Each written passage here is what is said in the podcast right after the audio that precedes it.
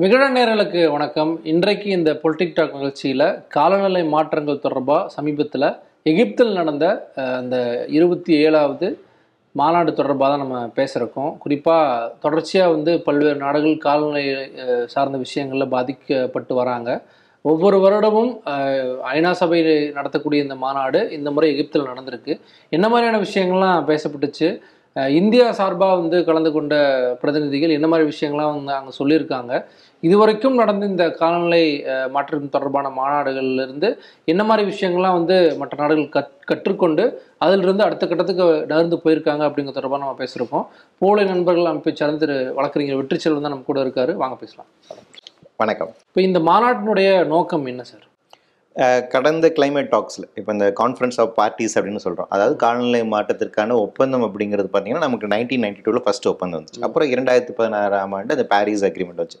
So இந்த இரண்டு விதமான ஒப்பந்தங்கள் நமக்கு இருக்குது இந்த ஒப்பந்தத்தில் இருக்கக்கூடிய சரத்துக்களை நீங்கள் எப்படி அமல்படுத்துவது அப்படிங்கிறதுக்காக ஒவ்வொரு நாடுகளும். ஆமாம் ஒவ்வொரு நாடுகள் எப்படி அமல்படுத்தணும் அப்படிங்கிறதுக்காக என்ன பண்ணுவாங்க? கான்ஃபரன்ஸ் ஆஃப் பார்ட்டின்னு சொல்லிட்டு எவ்ரி இயர் நடத்துறாங்க. ஸோ அப்படி இருபத்தி ஏழாவது மாநாடு நடக்குது அப்போ இந்த சரத்துக்கள் ஒவ்வொரு ஒவ்வொரு இந்த மாதிரி காப்புலையும் வந்து பார்த்தீங்கன்னா ஒரு சின்ன சின்ன இம்ப்ரூவ்மெண்ட்ஸ் அப்படி நடக்குது. கடந்த வருஷம் நடந்த கிளாஸ்கோவில் நடந்த அந்த மாநாட்டில் வந்து என்ன முடிவு எடுக்கப்பட்டுச்சுன்னா ஒவ்வொரு நாடுகளும் இந்த புவி வெப்பமாதலை கட்டுப்படுத்துவதற்காக அந்தந்த நாட்டிலேருந்து வெளியேறக்கூடிய அந்த கார்பன் டை ஆக்சைடு எமிஷன்ஸை மட்டுப்படுத்துவதற்கான ஒரு டைம் பீரியடை ஃபிக்ஸ் பண்ணுங்க. எவ்வளோ காலத்துக்குள்ள நாங்கள் அதை அச்சீவ் பண்ணுவோம்? அது வந்து நேஷனல் டிட்டர்மெண்ட் கான்ட்ரிபியூஷன் அப்படிங்கிறத நீங்கள் சொல்லுங்க அப்படின்னு சொன்னாங்க. போன வருஷம் அது முடிவாயிருச்சு. ஏறத்தாழ இந்தியா சைனா அமெரிக்கா யூரோப் நாடுகள் எல்லாமே வந்து இவ்வளோ காலகட்டத்தில் நாங்கள் நிறுத்தம் சொல்லிட்டாங்க. ஸோ லாஸ்ட் டைம் அச்சீவ்மெண்ட் அப்படின்னா நம்ம அதை அந்த கோல்னா அதை சொல்லலாம். இந்த வாட்டி எது முக்கியத்துவம் பெறுது அப்படின்னு பார்த்தீங்கன்னா லாஸ் அண்ட் டேமேஜஸ்.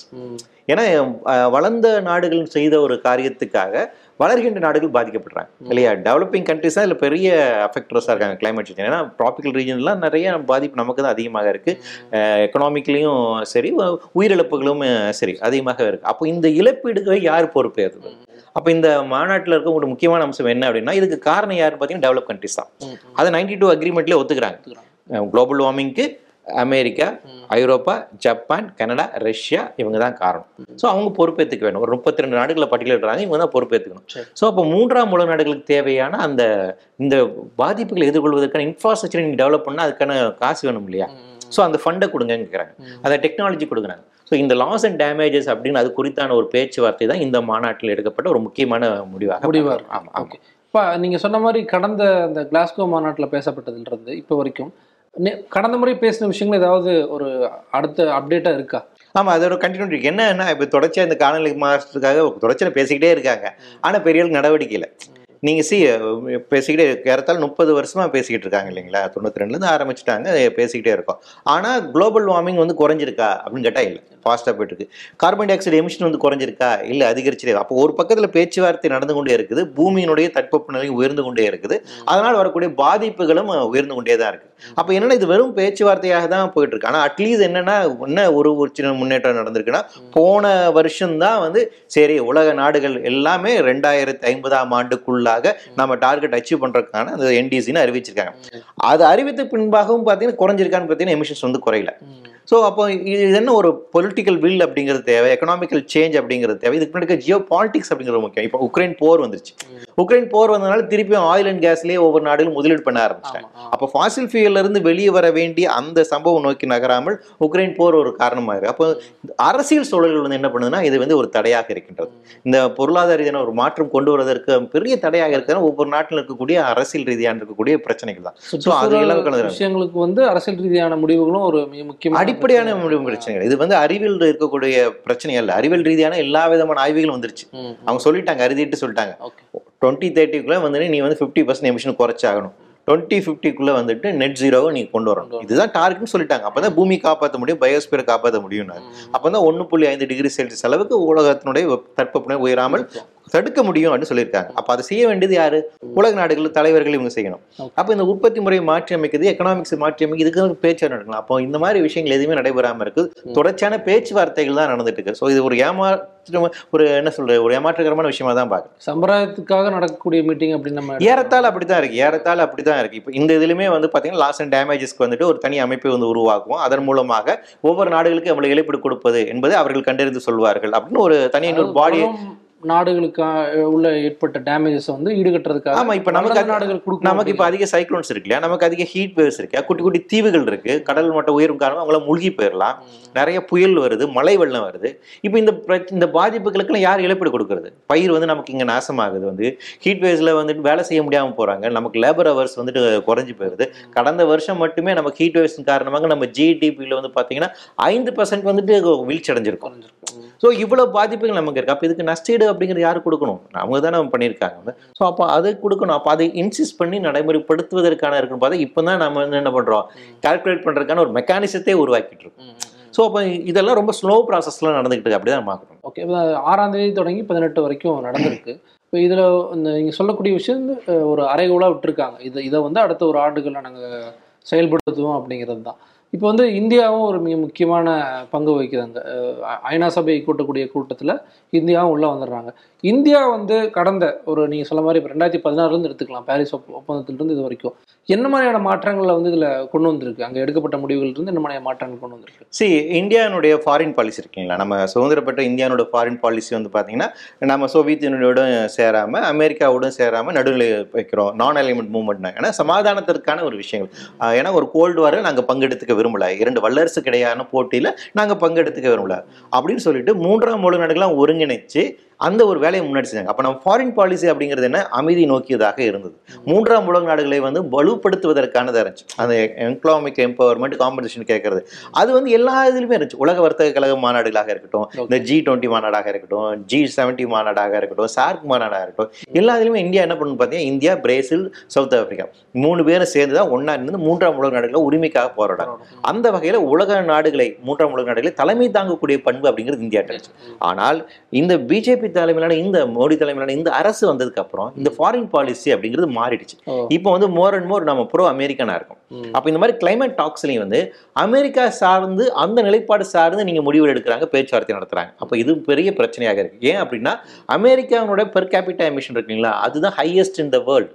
அமெரிக்க குடிமக்கள் அவங்க ஒவ்வொருத்தரும் ஒவ்வொரு சிட்டிசன் வெளியேற்றக்கூடிய கிரீன் ஹவுஸ் கேஸஸ் வந்துட்டு அதிகப்படியாக இருக்கு. அவர்களை மட்டுப்படுத்தாமல் அவங்க லைஃப் ஸ்டைலை நீங்க மாத்தாம குளோபல் வார்மிங் நிறுத்த முடியாது. காலநிலை மாற்றத்தினோட பாதிப்பை குறைக்க முடியாது. அப்ப அமெரிக்கா எதிராக நீங்க வந்துட்டு குரல் கொடுக்கணும் சண்டை போடணும். அப்ப மூன்றாம் உலக நாடுல சேர்த்து நீங்க செய்ய முடியாது இந்த வேலையை செய்யாமல் இந்தியா அமெரிக்காவோட சேர்ந்து செய்யுது. கடந்த அது குறிப்பாக கடந்த கிளாஸ்கோ மாநாடு என்ன பண்ணான்னு பார்த்தீங்கன்னா அந்த end of the day. Last declaration வரணும். அந்த மாநாட்டினுடைய ஒரு ஸ்டேட்மெண்ட் அப்போ தான் வெளியே வரும் அதான் முடிவுங்க அப்படிங்கிற அறிவிப்பாங்க. அந்த அறிவிப்புற நேரத்தில் இந்தியா வந்து ஒரு திருத்தத்தை வந்து முன்மொழிது ஒரு அமெண்ட்மெண்ட்டை சொல்றாங்க. ம். அதாவது கோல் ஃபேஸ் அவுட் அப்படிங்கிற வார்த்தையை பயன்படுறாங்க நிலக்கரியினுடைய பயன்பாட்டை முற்றிலுமாக நீக்குவதுங்கிற வார்த்தையை பயன்படுத்துறாங்க. ம். அதை வந்து இவங்க என்ன பண்றாங்க? ஃபேஸ் டவுன் அப்படின்னு மாத்துறாங்க. அவுட் அப்படிங்கிறது வந்துட்டு அதாவது அதாவது என்னன்னா குறைப்பதற்கான நடவடிக்கை அப்படின்னு. அப்ப என்னன்னா உங்களுக்கு டைம் பீரியட் கிடையாது. ஒரே அடியா நீங்க வந்து கோலை வந்து நிறுத்துவதற்கான வாய்ப்புகளும் வந்து மறுக்கப்படுது ஸோ மூன்றாம் உலக நாடுகள் ரொம்ப கொதிச்சு போனாங்க. குட்டி தீவுகள்லாம் வந்து ஒரு ஏமாற்றம் அடைஞ்சாங்க. அப்ப இந்தியானுடைய இந்த ரோல் இருக்கு இல்லைங்களா? இது ரொம்ப வருத்தத்துக்குரிய விஷயமா இருக்கு. அப்ப நீங்க தேர்ட் வேர்ல்ட் கண்ட்ரீஸ் கூட இருந்த நிலைமை இன்னைக்கு மாறி அமெரிக்காவோட சார்ந்திருக்கீங்க. இதை சைனா வந்து ஆதரிக்கிறாங்க.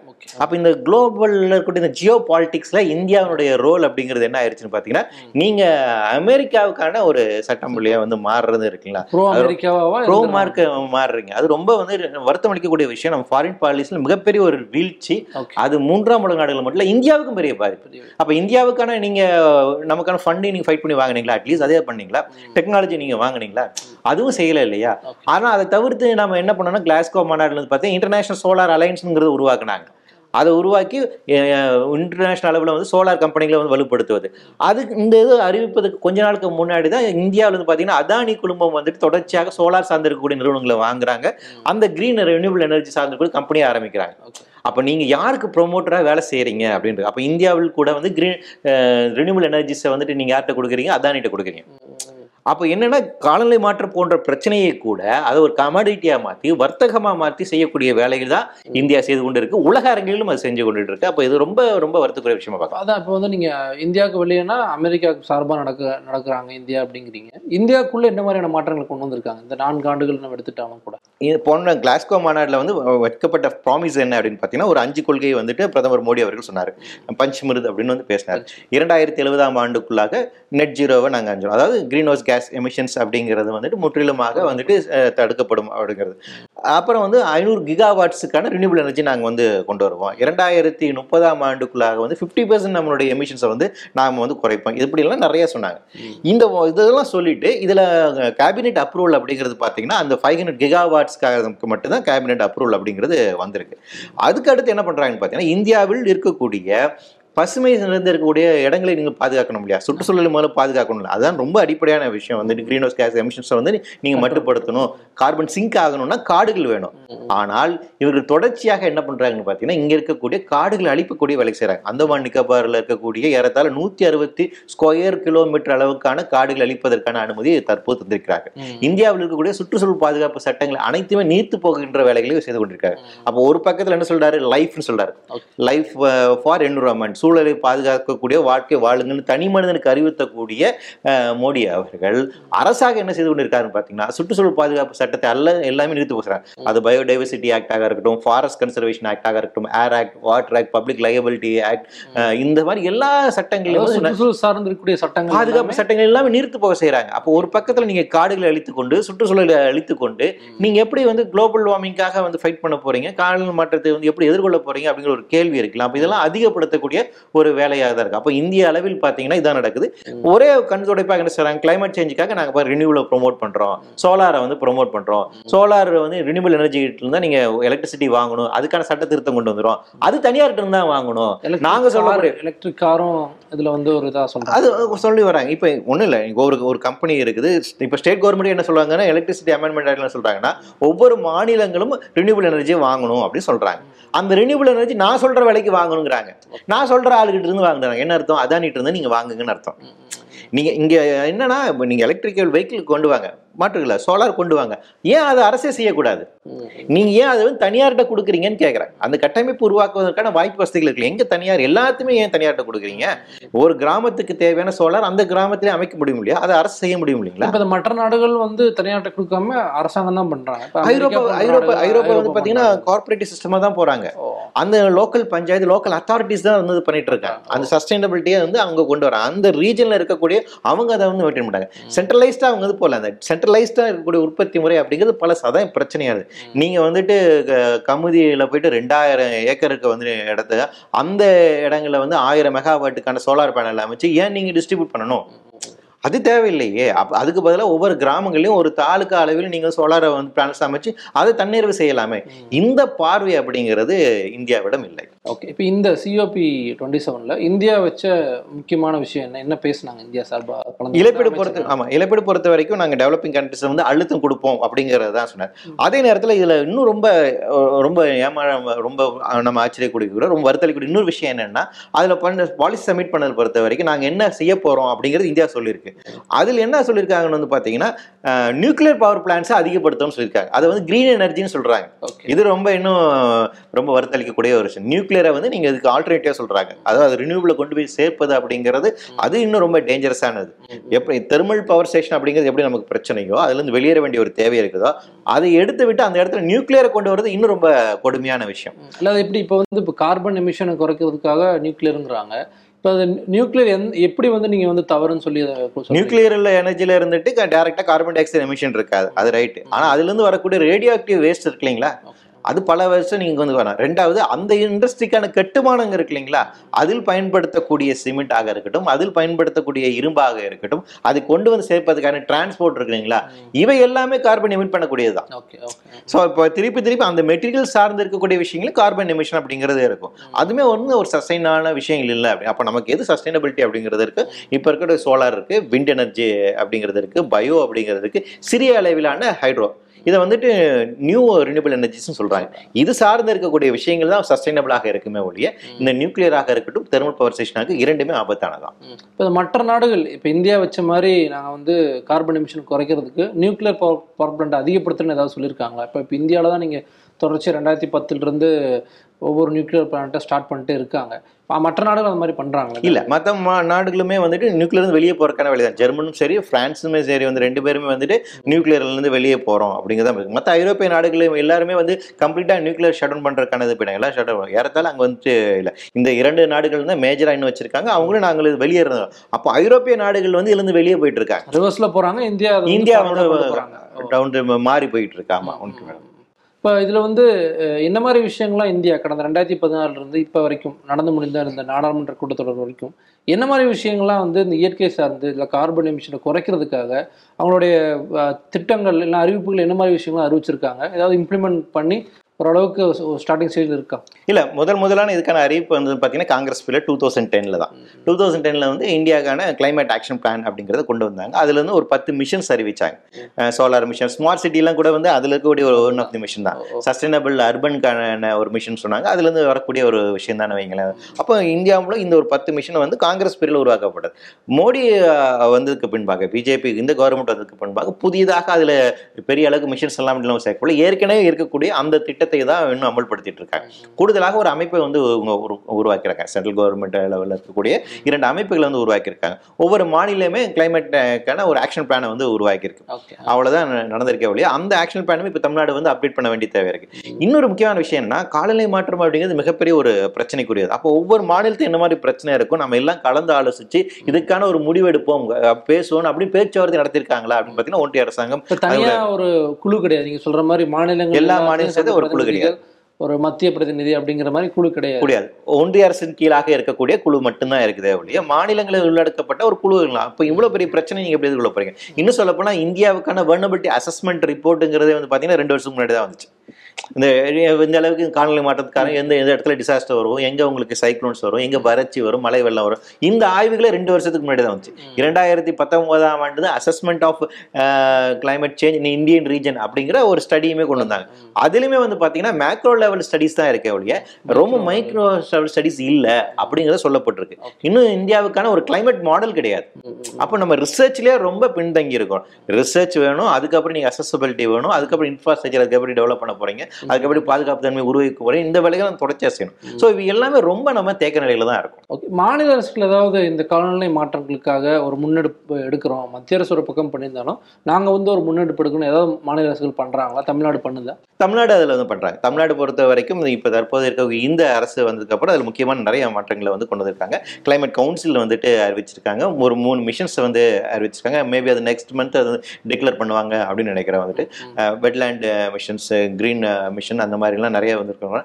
இன்னும் தமிழ்நாட்டுக்கான தனியாக கார்பன் நெட் ஜீரோ எப்போ அட்டைன் பண்ணுவாங்க? அந்த கோல்மே ஃபிக்ஸ் பண்ணியிருக்காங்க. டுவெண்ட்டி ஃபிஃப்டி அப்படிங்கிறத வந்து அதுவுமே ஃபிக்ஸ் பண்ணியிருக்காங்க. தமிழ்நாட்டுக்கான ஒரு ஆக்ஷன் பிளான் ரெடி ஆயிட்டு இருக்கு. சென்னை சிட்டிக்கான தனியான கிளைமேட் ஆக்ஷன் பிளான் அப்படிங்கிறது இருக்கு. மகாராஷ்டிரா தான் ஃபர்ஸ்ட் அப்படி ஒன்று கொண்டு வந்தாங்க அதற்கு பின்பாக தமிழகம் தான் அப்படி வந்து செஞ்சிருக்கோம் ஸோ அந்த வகையில் தமிழகமும் இன்ஸ்டலைசேஷனாக இதை முன்னெடுக்கக்கூடிய ஒரு முக்கியமான வேலைகளை செஞ்சுட்டு இருக்கு மற்ற மாநிலங்கள் மகாராஷ்டிரா தமிழகம் தவிர்த்து வேற ஏதாவது மாநிலங்கள்? கேரளா வந்து ஓரளவுக்கு பரவாயில்ல வந்து செஞ்சுட்டு இருக்காங்க ஒரிசா ஆல்ரெடி டிசாஸ்டர் மேனேஜ்மெண்ட்ல கொஞ்சம் எக்யூப்டான ஒரு ஸ்டேட் அப்படிங்கிறதுனால பண்ணிருக்காங்க. ஆனா எக்கனாமிக்கல் வைஸ் சேஞ்ச் வந்து யாரும் முன்னெடுத்திருக்காங்கன்னா அப்படின்னு கிடையாது. நீங்க எப்படி நம்ம வந்து இங்க இருக்கக்கூடிய எலக்ட்ரிசிட்டி ப்ரொடக்ஷனை வந்துட்டு அது ரினியூவல் சார்ந்து மாற்ற போறோம் அப்படிங்கிற அந்த ஒரு டிரான்சிஷனுக்கான வேலைகள் இருக்கு இல்லைங்களா? அதுக்கான பாலிசி அப்படிங்கிறது பெரிய அளவுக்கு எந்த மாநிலங்களும் எவால்வ் பண்ணல. தமிழ்நாட்டில் அது கொஞ்சம் அது குறித்தான பேச்சுவார்த்தைகள் இப்போ தான் துவங்கியிருக்கு இப்போ இந்த காலநிலை மாற்றங்கள் தொடர்பான மாநாடு நடக்கும்போதோ இல்லை வந்து பிரதமர் அவர்கள் ஒரு வெளிநாட்டில் போய் பேசும்போது அந்த விஷயங்கள்லாம் மென்ஷன் பண்ணுறாரு இந்தியாவுக்குள்ளே பேசும்போது அந்த விஷயங்களை மென்ஷன் பண்ணுறாரு ஏன்னா அவருடைய ஸ்பீச்சுக்கான ஒரு ஒரு ஒரு பவர் இருக்குது மக்கள் பார்க்குறாங்க அந்த நேரங்களில் மென்ஷன் பண்ணுறாரா அப்படிங்கிறத நம்ம சொல்ல முடியுமா? சில வருஷங்களுக்கு முன்பாக வந்துட்டு ஒரு ஸ்கூலுக்கு குழந்தைகிட்ட கேட்கும்போது வந்து கிளைமேட் சேஞ்சை பற்றி நீங்கள் என்ன நினைக்கிறீங்க அப்படின்னு கேட்கும்போது மோடி அவர்கள் சொன்னது climate is not changing we are changing அப்படின்னாரு. ஸோ அப்படி ஒரு இதாக பண்ணார் ஆனால் இந்திய அளவில் காலநிலை மாற்றம் குறித்தான வந்துட்டு நம்ம மக்கள்கிட்ட வந்து அதிகமாக அவர் பேசுறது இல்லை. ஸோ அது ஒரு ரொம்ப ஒரு என்ன சொல்ற வருத்தமிக்கக்கூடிய ஒரு விஷயம் தான் நீங்கள் நிறைய விஷயங்கள் வந்து பேசுறீங்க லைஃப் ஆர் என்விரான்மெண்ட் அப்படிங்கிற ஒரு கான்செப்ட் நீங்கள் அப்படிங்கிற லைஃப் திருப்பி திருப்பி தனி மனிதன் மேலே மட்டுமே நீங்கள் வந்து ஒரு பாரத வைக்கிறது இல்லை. அவனை மட்டுமே குற்றவாளியாக காட்டுறது இல்லை இல்லையா? அப்படி இல்லாமல் அரசாக நாம் என்ன செய்ய போறோம்? என்ன மாதிரி மாற்றங்கள் தேவையா இருக்கு? இந்த கொள்கை முடிவு எடுக்கணும் அப்படின்னு. நாடாளுமன்றத்தில் இது குறித்தான ஒரு கவன ஈர்ப்பு தீர்மானத்தை வந்து பார்த்தீங்கன்னா இவங்க கனிமொழி அவர்கள் கொண்டு வந்தாங்க. அப்போ ஒரு டிஸ்கஷன் அப்படிங்கிறது நடந்துச்சு. அதில் கூட பிரதமர் வந்து கலந்து கொள்ள முக்கியமான அமைச்சர்கள்லாம் கூட வந்து கலந்து அப்போ நாடாளுமன்றத்துக்கு குறித்தான விவாதம் நடந்திருக்கணும். நீங்க நினைச்சு பாருங்க என்டையர் வேர்ல்டுனுடைய பயோஸ்பியரே வந்து கொலாப்ஸ் ஆக போகுது. இந்த பூமியில் இருக்கக்கூடிய அறுபது சதவீதமான உயிரினங்கள் வாழக்கூடிய சூழல் இல்லாமல் போகும் அப்படிங்கிற ஆபத்தை நோக்கி நகர்ந்துட்டு இருக்கோம். அடுத்த முப்பது வருஷத்துல நம்ம இதை வந்து பார்க்க போறோம். இவ்வளவு பெரிய ஒரு பிரச்சனையை வந்துட்டு நாடாளுமன்றத்தில் கூட நம்ம விவாதிக்கல அப்படிங்கிறதுனா ரொம்ப ஒரு வருத்தம் அளிக்கக்கூடிய ஒரு விஷயம் தான் சரி சார். பார்ப்போம். குறிப்பாக சிஓபி இருபத்தாறு இப்போ இருபத்தி ஏழு இருபத்தேழு என்ன நடந்துச்சு என்ன மாதிரியான விஷயங்கள் பேசினாங்க அப்படின்னு ரொம்ப விரிவாக சொல்லியிருந்தீங்க. அடுத்த வர காலகட்டங்களில் அரசாங்கங்கள் எந்த மாதிரியான முன்னெடுப்புகள் எடுத்துகிட்டு போகிறாங்க நீங்கள் சொன்ன மாதிரி தனி மனிதனை வந்து குறிவைக்காமல் ஒட்டுமொத்த சமூகம் சார்ந்து அந்த கார்பன் எமிஷனை குறைக்கிறதுக்காக அரசாங்கம் என்ன மாதிரியான முன்னெடுப்புகள் எடுக்க போகிறாங்க அப்படிங்கிறத பார்க்கலாம். ரொம்ப நன்றி சார். நன்றி.